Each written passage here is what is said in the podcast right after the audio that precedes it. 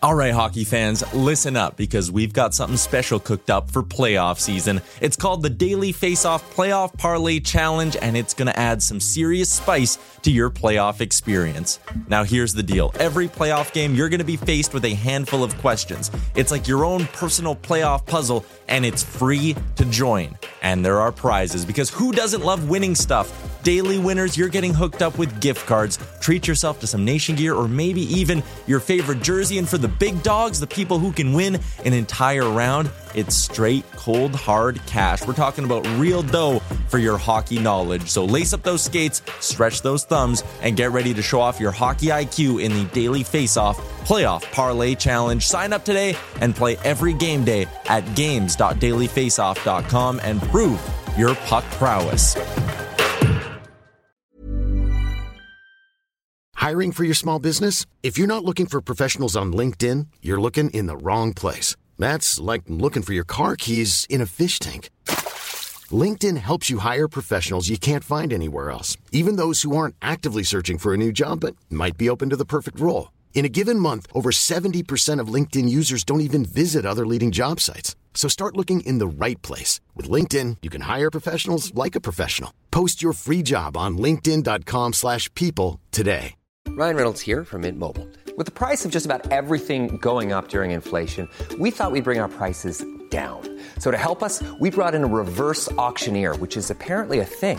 Mint Mobile unlimited premium wireless. Ready to get 30, 30, bit to get 30, bit to get 20, 20, 20, bit to get 20, 20, bit to get 15, 15, 15, 15 just 15 bucks a month. So, Give it a try at mintmobile.com slash switch. $45 upfront for three months plus taxes and fees. Promo for new customers for limited time. Unlimited more than 40 gigabytes per month. Slows. Full terms at mintmobile.com. Presented by Betano, Nick Alberga, and Jay Rosehill back together for another summer hit at the Leafs Nation 401, where you can subscribe to our YouTube page. Also, we're available wherever you find your podcast. Just search Leafs Morning Take. It's hard to believe, but it's been 35 years since the most polarizing and impactful trade in NHL history went down. On August 9th, 1988, the Los Angeles Kings bought Wayne Gretzky from the Edmonton Oilers, aka acquired him as well. We're getting old. Even though we realize we're a Leaf show, it's important to recognize history, especially with something like this. On top of that, we have a very cool guest today with great ties to this trade. We're now happy to be joined by the former owner of the Los Angeles Kings, the man responsible for bringing Wayne Gretzky to Hollywood. It is Bruce McNall. Bruce, thanks so much for doing this. How are you? Okay, good. Thank you. Sure. Do you ever get tired of talking about the Wayne Gretzky trade? That's my first question to you. Um, I'm tired now. Yes, I think I've talked about more than anything in my life. Absolutely, it's kind of crazy. And you were saying you you talked to Wayne in the last couple days. Obviously, this time year you have like a billion of these conversations. No. Oh yeah, I mean I, am happy to do them, and you know I, I talk to Wayne, and we we talk all the time about various things, and uh, yeah. So, but it's uh it's so long ago. Our lives have so changed, obviously, that it's uh it's a weird thing. That's all I can say. It's just very strange to me. August 9th, Bruce. 1988. What do you remember about that monumental day? Well, it was a bit crazy because before that, uh, up until that very day, I wasn't sure the trade was going to happen because I was continually worried about the press getting a hold of it, guys like you, uh, and then blowing the whole thing up. I was worried about, um, and then when we actually, when finally the deal was done, I thought it was done we flew up in my jet with Wayne and I flew up to, to, Edmonton in my jet for the press conference. And then Pocklington, the owner of the Edmonton Oilers at the time, and Glenn Sather, the GM, uh, took Wayne aside. He said, "Let's. We want to talk to you." I said, "Oh Jesus, now what?" Well, it turns out they told him, "Look, you know, we're we, we're happy to cancel this whole thing right now if you want to." And Wayne said, "No, I'm a king. Bye bye." But believe me, up until that instant, I was nervous. So that was that. And then, of course, press conference happened, and then we flew back to LA, and we had a press conference there. And a press conference in Los Angeles before the Gretzky trade consisted of maybe one or two beat writers, you know, uh, maybe one radio station, and that was it. We go back to this press conference we had. There were like hundreds and hundreds of people it was shocking to me, not to Wayne. Wayne thought he kind of expected it, but for me, it was kind of crazy. So, a great moment, though. At the time, Bruce, did you did you put together how impactful that would be to not just your team and not just the surrounding area, but just to hockey in general, especially in the United States? Did you realize the lasting effect that was going to have? No, honestly, uh, I I I didn't realize it. I'm not sure Wayne did either. I think we both were trying to make our team better uh, and to bring awareness to hockey in Los Angeles and the West Coast area because uh, at that time, as you know, there was nobody cared about the game. You could buy a ticket for three dollars and sit on the ice; didn't matter. And so we had to find a way to build that up. And LA is a star-studded town. You have to have a star. And the only guy that anybody knew in my life was Wayne Gretzky. They couldn't name another player. So, with with all due respect, you weren't playing then. Otherwise, we would have named you. but, but they they didn't know anybody. So I knew I had to get Gretzky, and that was a big challenge. We went through months and months and months of drama getting him, uh, but we did not know it was going to be that impactful uh, in terms of what's happened in the in the you know the, later with the a number of franchises built up as a result of it. Uh, we did fight, we did work on it hard because we would go to all these cities in the off season to play exhibition games to see if hockey would take off there. And every place we went was a huge sellout. So I guess that happened.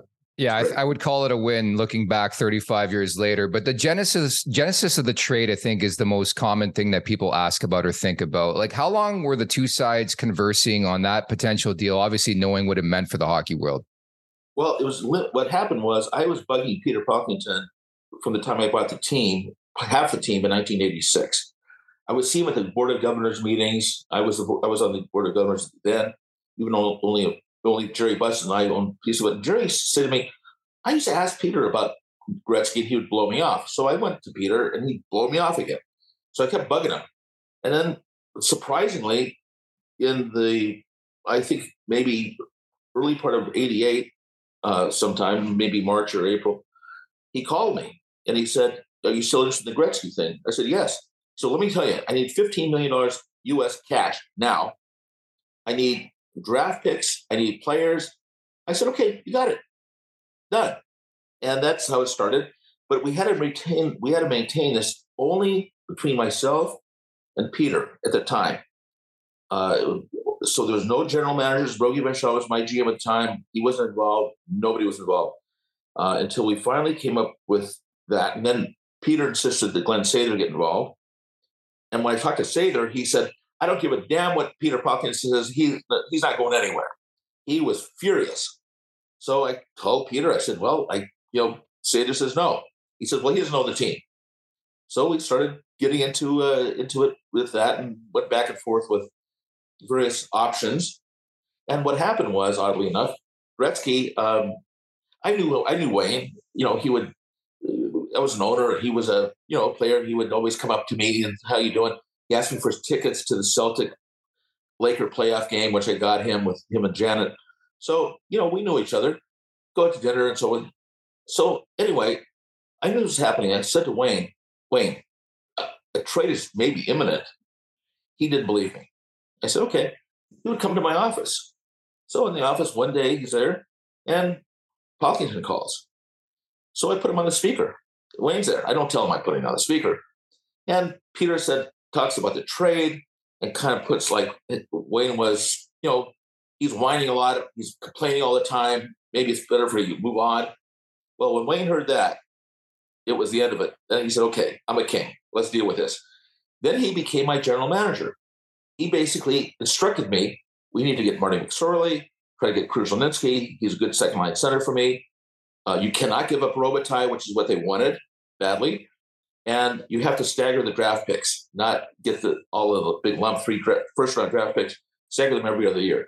So he was kind of helping me strike, strike the deal, and that's how it took place. And that was the most underrated part of the story. It was almost like the LeBron factor. I think the unique thing about the thing LeBron, like anywhere he goes, he's mm-hmm. dictating who's on his team. Uh, how difficult was it? Difficult to navigate around that? I guess not, because you're getting Wayne Gretzky, right? Exactly. I mean, who cared? I remember Peter said to me, way back when he was not interested in, in a trade, he said, "Look, you can give me the whole team, your whole team," and I couldn't, I wouldn't trade Gretzky for him. I said, "I'll tell you what, I'll give you the whole team." And he said, "No." So it gives you an idea. uh, but you know, Wayne was um, look, you know, Wayne is extremely knowledgeable. He feels like he's, you know, he is the person that would best be capable of helping direct it, both in the trade and then subsequently when we actually were playing. Um, he had a big influence, obviously, because he is the greatest player in the world. Hiring for your small business? If you're not looking for professionals on LinkedIn, you're looking in the wrong place. That's like looking for your car keys in a fish tank. LinkedIn helps you hire professionals you can't find anywhere else, even those who aren't actively searching for a new job but might be open to the perfect role. In a given month, over 70% of LinkedIn users don't even visit other leading job sites. So start looking in the right place. With LinkedIn, you can hire professionals like a professional. Post your free job on linkedin.com slash people today. Hey, I'm Ryan Reynolds. Recently, I asked Mint Mobile's legal team if big wireless companies are allowed to raise prices due to inflation. They said yes. And then when I asked if raising prices technically violates those onerous two-year contracts, they said, what the f*** are you talking about, you insane Hollywood ass?" So to recap, we're cutting the price of Mint Unlimited from $30 a month to just $15 a month. Give it a try at mintmobile.com slash switch. $45 upfront for three months plus taxes and fees. Promo rate for new customers for limited time. Unlimited more than 40 gigabytes per month. Slows. Full terms at mintmobile.com. Hey there, it's Michele Norris. I'm host of a podcast called Your Mama's Kitchen. When I travel, I'm usually looking for a way to find a taste of home when I'm not at home. And one of the things I love to do when I am at home is entertain. And Airbnb allows me to do that. When I was in California recently, I rented a house that had a great kitchen. And when we were sitting around the table, we we're all thinking, we're in someone else's house. Someone could be in all of our homes as well. If you have a home, but you're not always at home, you have an Airbnb. Your home might be worth more than you think. Find out how much at airbnb.com/slash host. world, and he would have a best, a better idea, I thought, of what should be done, and he helped that a lot. Bruce, uh, the people in Edmonton being as devastated as they were, they needed someone to blame, obviously, besides Pocklington. I think Janet took quite a bit of heat as like the Yoko Ono who broke up, uh, you know, the relationship between them. Do you think the fact that Janet was from LA um, and that's where you guys were based, did that have anything to do with it, or was it just uh, a convenient uh, scapegoat? Yeah, she had really not a lot to do with it. She was very much in favor of it, obviously she didn't dictate anything, um, but you know, she, she, you know, what did she influence Wayne a little bit? Possibly. You know, I don't, I didn't feel it. She was, I think she got blamed a little bit unfairly. Luckily enough, in Edmonton, for me, I was never blamed. You know, they thought, well, you know, who wouldn't try to get Gretzky, right? So, yeah. I, I always felt the fans in Edmonton were great that way. They always treated me wonderfully. Uh, Peter not so much. They they were not too happy, but you know, for me it was great. So, yeah. And the other problem I had with the Gretzky trade was Wayne only had two years remaining on his contract. So now I have I give him all these players and I give him all this cash. So I go to Wayne and I said, Wayne, uh, we have to do your contract. He said, okay. I said, well, how much do you want? He said, I don't know. I said, well, I don't know either. So I went back and I talked to Magic Johnson. I found out how much he made. He was the highest paid athlete in the world at that time. He was making $3 million a year. Okay. Wayne was making under a million at Edmonton. Okay. About 975. So I go to Wayne. I said, okay, how about if I could pay you the most money any athlete has getting now $3 million a year? And Wayne said, no, no, that's crazy. For hockey? No, no, no. I'll tell you what, pay me 2 million a year and put $500,000 aside to get some free agents because I have to be able to pass the puck to somebody who can shoot the damn thing, and and uh, and then another five hundred thousand away for playoff bonuses for the players. So that's what we did. I made one adjustment, and I talked to, to his father, um, Walter, and I said, well, you know, Walter, I'll make one adjustment, which is that Wayne Gretzky will always be the highest paid player in the game. Period. And so we put that in the deal. And, uh, and that worked out great until my buddy Howard Baldwin, one of the Pittsburgh Penguins, got Mario Lemieux. So he would jack Mario up. Then I had to jack Wayne up. We found out later on that, you know, we didn't realize we both had the same contract, the same deals. He had the same deal with, with Lemieux. He was always the highest player. So Jesus, every time I jacked Wayne up, he jacked Emilio, and I had to jack Wayne up. It was pretty funny. So it all worked out well, though. In essence, what you're telling us, you're to blame for Auston Matthews wanting 15 million bucks a year, McDavid getting his money, Marner getting his money. But honestly, I mean, it triggered a big time rise in NHL salaries in the 90s. Uh, what do you make of of sort of the pay scale in this day and age? Because uh, it's it's a constant conversation we have covering the Leafs with all the big boys there. Well, first of all, let me mention, you know, it is nice to see a guy like Auston Matthews playing in the NHL since he came from the West Coast. That was yeah. cool. His parents, I think, were I don't know, they were Duck fans or something or that, but it was kind of fun. Uh, the answer is this: I have a completely different view of the whole situation. Wayne Gretzky filled seats. He helped with every aspect of the game, raising revenues in all categories: radio, television, uh, you know, everything. What player does that now? Maybe you could argue in, in Toronto, Auston Matthews, Mike. Maybe you could argue uh, Sidney Crosby did. Maybe you could argue, uh, you know, now you have a big time player in Edmonton. Maybe he could do it. But still, you know, Wayne was unique that way. So my view of things are this: you know, it isn't about the stats. Okay, because somebody would argue, well, Gretzky got 200 points. I got 100. I should get half what he gets. No, I don't think so. You know, you're a good player, but you're only another player. You know, and and the, so I think that the the revenues. I mean, depends on this day and age because nowadays you have salary caps. We didn't at the time, and it's based upon the revenue that the league pulls in and how much that should be shared with the players as far as individual players should get, you know, okay, I, you're dealing with stats a lot. I think it has more to do with what they what they bring to the revenue stream of that team. Going back to the trade, Bruce, like you say, jumping through all the hoops and so many times the deal almost fell apart but when it actually happened and Wayne's playing and I mean the Forum's just packed and the celebrities are pulling up and wheeling in and every all the craziness and you just exploded hockey onto the scene thanks to this deal you put together. Did you have to pinch yourself and look around and say I can't believe this is happening I do to this day. I mean it's amazing that I think about geez I mean whoa you know when you have like you say superstars in film and television calling you, bugging you, can I get a ticket? You know, we'll buy them, we'll do this, we'll do that. And, and then, you know, it, U.S. President Reagan would call me all the time.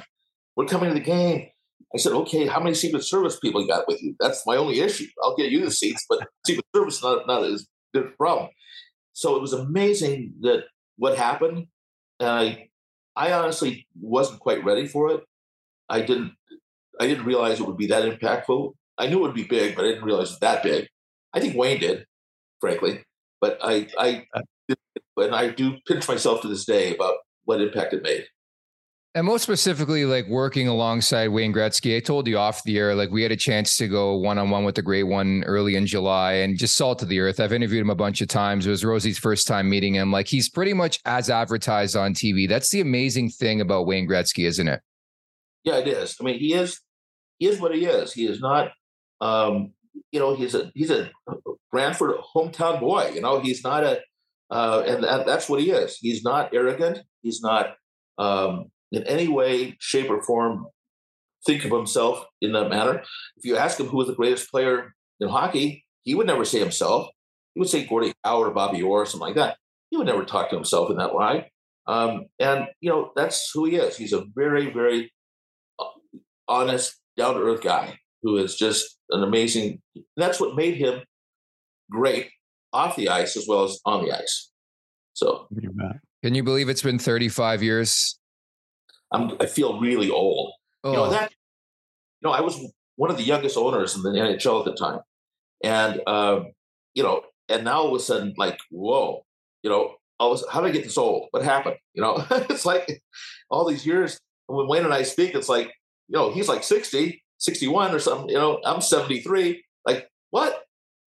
What happened? You know, time time flies. It's it, it it always resonate with me because I was born on August seventh, nineteen eighty nine. So it was like a year and three days before I was born, and so it always resonates that it was in the month of August. Bruce, this has been a blast. Thank you so much for taking a trip down memory lane. Thirty five years. Appreciate your time today. We're happy to. You got it.